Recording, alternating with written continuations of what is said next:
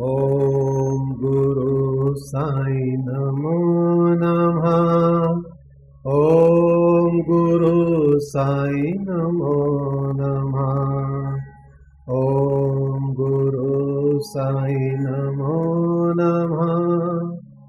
ॐ गुरु साई नमो नमः।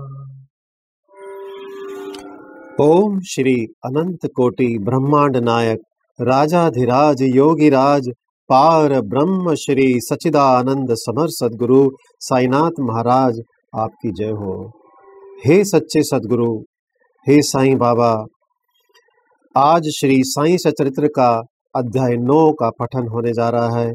हे गुरुदेव, कृपा करें, यह अध्याय नौ सभी भक्तों को इसके पठन से लाभ हो, सभी के चित्त में उतरे।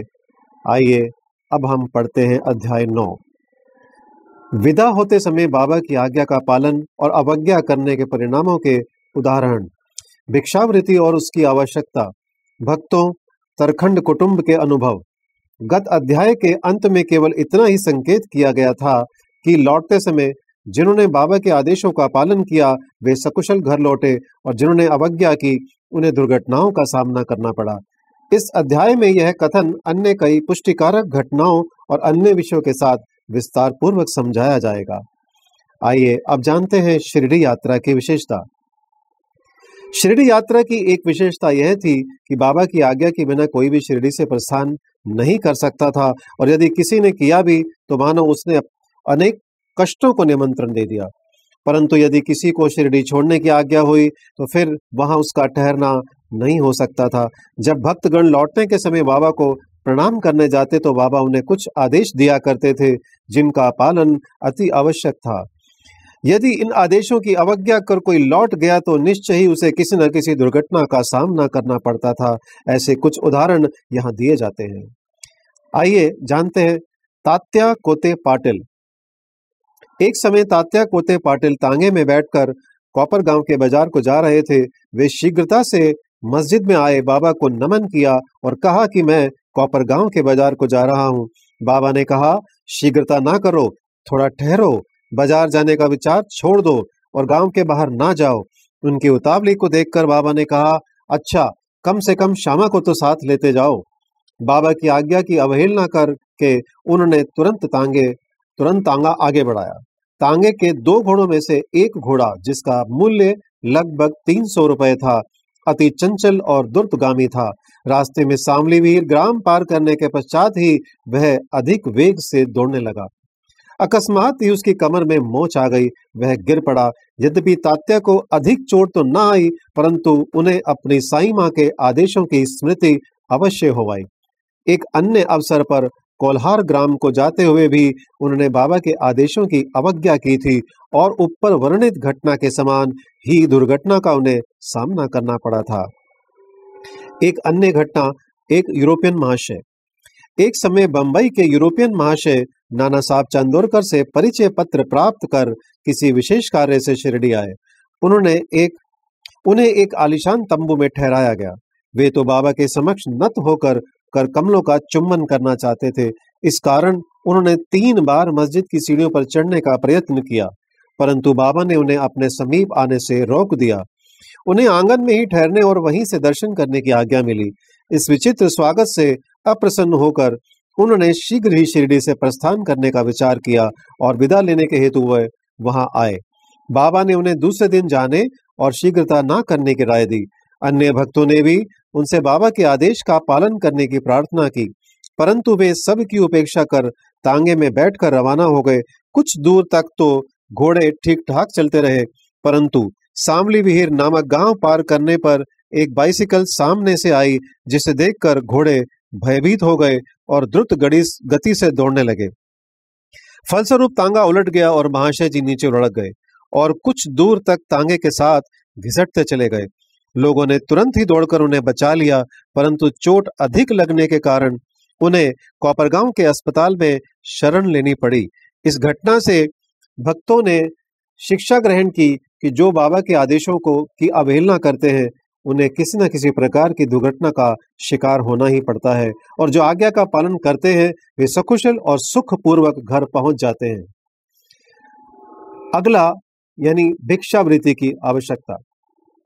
अब हम भिक्षावृत्ति के प्रश्न पर विचार करेंगे। संभव है कुछ लोगों के मन में संदेह उत्पन्न हो कि जब बाबा इतने श्रेष्ठ पुरुष थे तो फिर उन्होंने आजीवन भिक्षावृत्ति पर क्यों निर्वाह किया? इस प्रश्न को दो दृष्टिकोण समक्ष रखकर हल किया जा सकता है। पहला दृष्टिकोण, भिक्षावृत्ति पर निर्वाह करने का कौन अधिकारी है? शास्त्रानुसार, वे व्यक्ति जिन्होंने तीन मुख्य आसक्तियों, यानी पहला कामिनी, दूसरा कांचन और तीसरा, कीर्ति का त्याग कर आसक्ति मुक्त हो, संन्यास ग्रहण कर लिया हो। वे ही भिक्षावृत्ति के उपयुक्त अधिकारी हैं, क्योंकि वे अपने ग्रह में भोजन कराने का प्रबंध नहीं कर सकते, अतः उन्हें भोजन कराने का भार ग्रस्तों पर ही है। श्री साई बाबा ना तो ग्रस्त थे और ना ही वानप्रस्थी, वे तो बाल ब्रह्मचारी थे, उनकी ये दृढ़ भावना थी कि विश्व ही मेरा ग्रह है, वह तो स्वयं ही भगवान वासुदेव, विश्व पालन करता तथा पार ब्रह्म थे, अतः वे भिक्षा के उपार्जन के पूर्ण अधिकारी थे। अब पढ़ते हैं दूसरा दृष्टिकोण। पंच सुना, यानी पाँच पाप और उनका प्राश्चित। सबको यह ज्ञात है कि भोजन सामग्री या रसोई बनाने के लिए ग्रस्ताश्रमियों को पाँच प्रकार की क्रियाएँ करनी पड़ती हैं। पहला कंडनी यानी पीसना। दूसरा पेशणी यानी दलना। तीसरा, उदकुंभी यानी बर्तन मलना। चौथा मार्जनी यानी मांजना और धोना। पांचवा चूली यानी चूल्हा सुलगाना। इन क्रियाओं के परिणाम स्वरूप अनेक कीटाणु और जीव, जीवों का नाश होता है। इस प्रकार गृहस्थाश्रमियों को पाप लगता है। इन पापों के प्राश्चित स्वरूप शास्त्रों ने पाँच प्रकार के याग यज्ञ करने की आज्ञा दी है। अर्थात पहला ब्रह्म यज्ञ अर्थात वेदाध्ययन। ब्रह्म को अर्पण करना या वेद को अध्ययन करना। दूसरा, पितृयज्ञ, पूर्वजों का दान पूर्वजों को दान। तीसरा देव यज्ञ यानी देवताओं को बलि। चौथा भूत यज्ञ यानी प्राणियों को दान। पांचवा, मनुष्य, यानी अतिथि यज्ञ। ये है मनुष्यों, अतिथियों को दान। यदि ये कर्म विधि पूर्वक शास्त्र अनुसार किए जाएँ तो चित्त शुद्ध होकर ज्ञान और आत्मानुभूति की प्राप्ति सुलभ हो जाती है। बाबा द्वार द्वार पर जाकर ग्रस्ताश्रमियों को इस पवित्र कर्तव्य की स्मृति दिलाते रहते थे और वे लोग अत्यंत भाग्यशाली थे, जिन्हें घर बैठे ही बाबा से शिक्षा ग्रहण करने का अवसर मिल जाता था। अब आगे पढ़ते हैं भक्तों के अनुभव। अब हम अन्य मनोरंजक विषयों का वर्णन करते हैं। भगवान कृष्ण ने गीता में कहा है, जो मुझे भक्ति पूर्वक केवल एक पत्र, फूल फल या जल भी अर्पण करता है तो मैं उस शुद्ध अंत्यकरण वाले भक्त के द्वारा अर्पित की गई वस्तु को सहर्ष स्वीकार कर लेता हूँ। यदि भक्त सचमुच में श्री साईं बाबा को कुछ भेंट देना चाहता था और बाद में यदि उसे अर्पण करने की विस्मृति भी हो गई तो बाबा उसे याद उसके मित्र द्वारा या उस भेंट की स्मृति कराते और भेंट देने के लिए कहते, तथा भेंट प्राप्त कर उसे आशीष देते थे। नीचे कुछ ऐसी घटनाओं का वर्णन किया जाता है। अब पढ़ते हैं तरखंड कुटुंब, पिता और पुत्र। श्री रामचंद्र आत्माराम उपनाम उपनाम बाबा साहेब तरखड़। पहले प्रार्थना समाजी थे तथापि वे बाबा के परम भक्त थे, उनकी स्त्री और पुत्र तो बाबा के एकनिष्ठ भक्त थे। एक बार उन्होंने ऐसा निश्चय किया कि पुत्र व उसकी माँ ग्रीष्मकालीन छुट्टियों, छुट्टियाँ शिरडी में ही व्यतीत करें, परंतु पुत्र बांद्रा छोड़ने को सहमत ना हुआ। उसे भय था कि बाबा का पूजन घर में विधि पूर्वक ना हो सकेगा, क्योंकि पिताजी प्रार्थना समाजी हैं और संभव है कि वे श्री साईं बाबा के पूजन आदि का उचित ध्यान ना रख सके। परंतु पिता के आश्वासन देने पर कि पूजन यथाविधि होता रहेगा, माँ और पुत्र ने एक शुक्रवार की रात्रि में श्रीडी को प्रस्थान कर दिया। दूसरे दिन शनिवार को श्रीमान तरखड़ ब्रह्म मुहूर्त में उठे और स्नानादि कर पूजन प्रारंभ करने के पूर्व बाबा के समक्ष साष्टांग दंडवत करके बोले, हे बाबा, मैं ठीक वैसा ही आपका पूजन करता रहूँगा जैसे कि मेरा पुत्र करता रहा है। परंतु कृपा कर इसे शारीरिक परिश्रम तक ही सीमित रखना, ऐसा कहकर उन्होंने पूजन आरंभ किया और मिश्री का नैवेद्य अर्पित किया, जो दोपहर के भोजन के समय प्रसाद रूप में वितरित कर दिया गया। उस दिन की संध्या तथा अगला दिन इतवार भी निर्विघ्न व्यतीत हो गया। सोमवार को उन्हें ऑफ़िस जाना था, परंतु वह दिन भी निर्विघ्न निकल गया। श्री तरखड़ ने इस प्रकार अपने जीवन में कभी पूजा ना की थी। उनके हृदय में अति संतोष हुआ कि पुत्र को दिए गए वचनानुसार पूजा यथाक्रम संतोष पूर्वक चल रही है। अगले दिन मंगलवार को सदैव की भांति उन्होंने पूजा की और ऑफ़िस को चले गए। दोपहर को घर लौटने पर जब वे भोजन को बैठे तो थाली में प्रसाद ना देखकर उन्होंने अपने रसोइये से इस संबंध में प्रश्न किया। उसने बतलाया कि आज विस्मृति वृक्ष वे नैवेद्य अर्पण करना भूल गए हैं। यह सुनकर वे तुरंत अपने आसन से उठे और बाबा को दंडवत कर क्षमा याचना करने लगे। तथा बाबा ने उचित पथ प्रदर्शन ना करने तथा पूजन को केवल शारीरिक परिश्रम तक ही सीमित रखने के लिए उल्हाना देने लगे। उन्होंने संपूर्ण घटना का विवरण अपने पुत्र को पत्र द्वारा सूचित किया और उससे प्रार्थना की कि वह पत्र बाबा के श्री चरणों पर रखकर उनसे कहना कि वे इस अपराध के लिए क्षमा प्रार्थी हैं। यह घटना बांद्रा में लगभग दोपहर को हुई थी और उसी समय शिरडी में जब दोपहर की आरती प्रारंभ होने वाली थी कि बाबा ने श्रीमती तरखड़ से कहा, माँ, मैं कुछ भोजन पाने के विचार से तुम्हारे घर बांद्रा गया था। द्वार में ताला लगा देखकर भी मैंने किसी प्रकार ग्रह में प्रवेश किया, परंतु वहाँ देखा कि भाऊ, यानी श्री तरखड़, मेरे लिए कुछ भी खाने को नहीं रख गए हैं। अतः मैं भूखा ही लौट आया हूँ। किसी को भी बाबा के वचनों का अभिप्राय समझ नहीं आया, परंतु उनका पुत्र जो समीप ही खड़ा था, सब कुछ समझ गया कि बांद्रा में पूजन में कुछ तो त्रुटि हो गई है। इसलिए वे बाबा से लौटने की अनुमति मांगने लगा, परंतु बाबा ने आज्ञा ना दी और वहीं पूजन करने का आदेश दिया। उनके पुत्र ने शिरडी में जो कुछ हुआ, उसे पत्र में लिखकर पिता को भेजा और भविष्य में पूजन में सावधानी बरतने के लिए विनती की। दोनों पत्र डाक द्वारा दूसरे दिन दोनों पक्षों को मिले। क्या यह घटना आश्चर्यपूर्ण नहीं है? अब अगला, श्रीमती तरखड़। एक समय श्रीमती तरखड़ ने तीन वस्तुएँ, अर्थात पहली, भरित भुरता, यानी मसाला मिश्रित भुना हुआ बैगन और दही, दूसरा, काचर्या यानी बैगन के गोल टुकड़े घी में तले हुए। और तीसरा, पेड़ा, यानी मिठाई। बाबा के लिए भेजी। बाबा ने उन्हें किस प्रकार स्वीकार किया, इसे अब देखेंगे। बांद्रा के श्री रघुवीर भास्कर पुरंद्रे बाबा के परम भक्त थे। एक समय वे शिरडी को जा रहे थे। श्रीमती तरखंड ने श्रीमती पुरंदरे को दो बैगन दिए और उनसे प्रार्थना की कि शिरडी पहुँचने पर वे एक बैंगन का भुरता और दूसरे का काचर्या बनाकर बाबा को भेंट कर दे। शिरडी पहुँचने पर श्रीमती पुरंदरे भुरता लेकर मस्जिद गई। बाबा उसी समय भोजन को बैठे ही थे। बाबा को वह भुरता बड़ा स्वादिष्ट प्रतीत हुआ। इस कारण उन्होंने थोड़ा थोड़ा सभी को वितरित किया। इसके पश्चात ही बाबा ने काचर्य लाने को कहा। राधा कृष्ण माई के पास संदेश भेजा गया कि बाबा काचर्य मांग रहे हैं।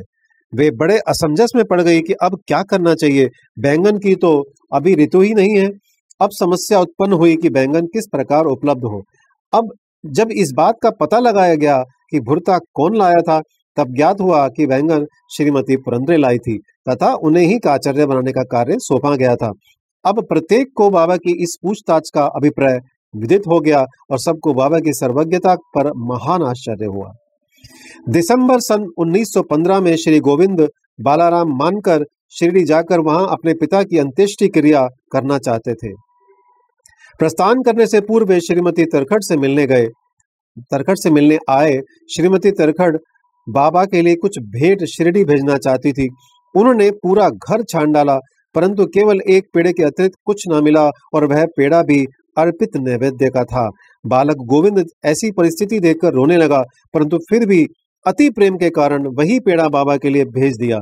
उन्हें पूर्ण विश्वास था कि बाबा उसे अवश्य स्वीकार कर लेंगे। शिरडी पहुँचने पर गोविंद मानकर बाबा के दर्शनार्थ गए, परंतु वहाँ पेड़ा ले जाना भूल गए।